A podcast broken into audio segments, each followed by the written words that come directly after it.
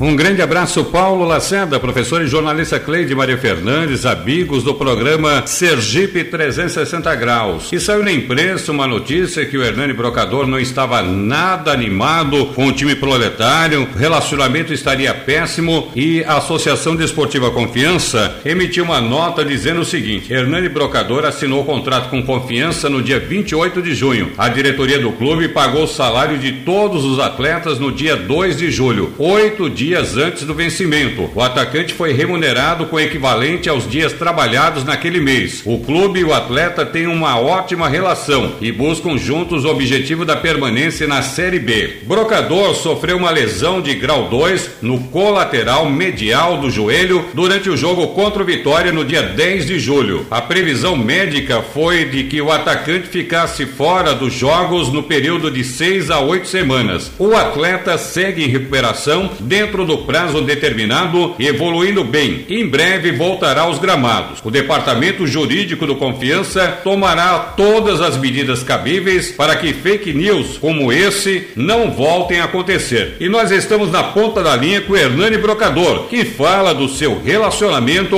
com a Associação Desportiva Confiança. Queria esclarecer sobre um fake news que está rolando aí, falando sobre a minha a relação com o clube, que não é boa, que é tudo mentira. Eu tenho uma relação muito ótima com o clube clube, o clube vem cumprindo com todas as suas obrigações desde a minha chegada, não tenho o que reclamar. É, sobre a minha lesão, eu, o médico passou ali de seis a oito semanas para eu me retornar e eu estou no período, né? Estou na terceira semana, já iniciando a parte física, que creio que mais uma semana eu já entro na, na parte de transição para iniciar esse período final e creio que logo logo eu estarei de volta para poder ajudar a minha equipe. Ouvimos aí o atacante Hernani Brocador falando dessa polêmica do fake news que surgiu aí, dizendo que o relacionamento dele com confiança não seria muito bom. E uma notícia divulgada na manhã de hoje que buscando reforçar o elenco, confiança contratou por empréstimo o lateral esquerdo Lucas Sampaio. O atleta pertence ao Aimoré, onde atuou em 19 jogos nessa temporada. O lateral de 26 anos de idade foi revelado pelo Nova Iguaçu e tem passagens pela Portuguesa do Rio, Tupi, Goitacás e Bangu. O próximo desafio do Confiança é contra o Náutico, neste sábado, 7 de agosto, às quatro e meia da tarde, no Estádio dos Aflitos, em Recife, Pernambuco. No Departamento de Esportes, falou Barroso Guimarães.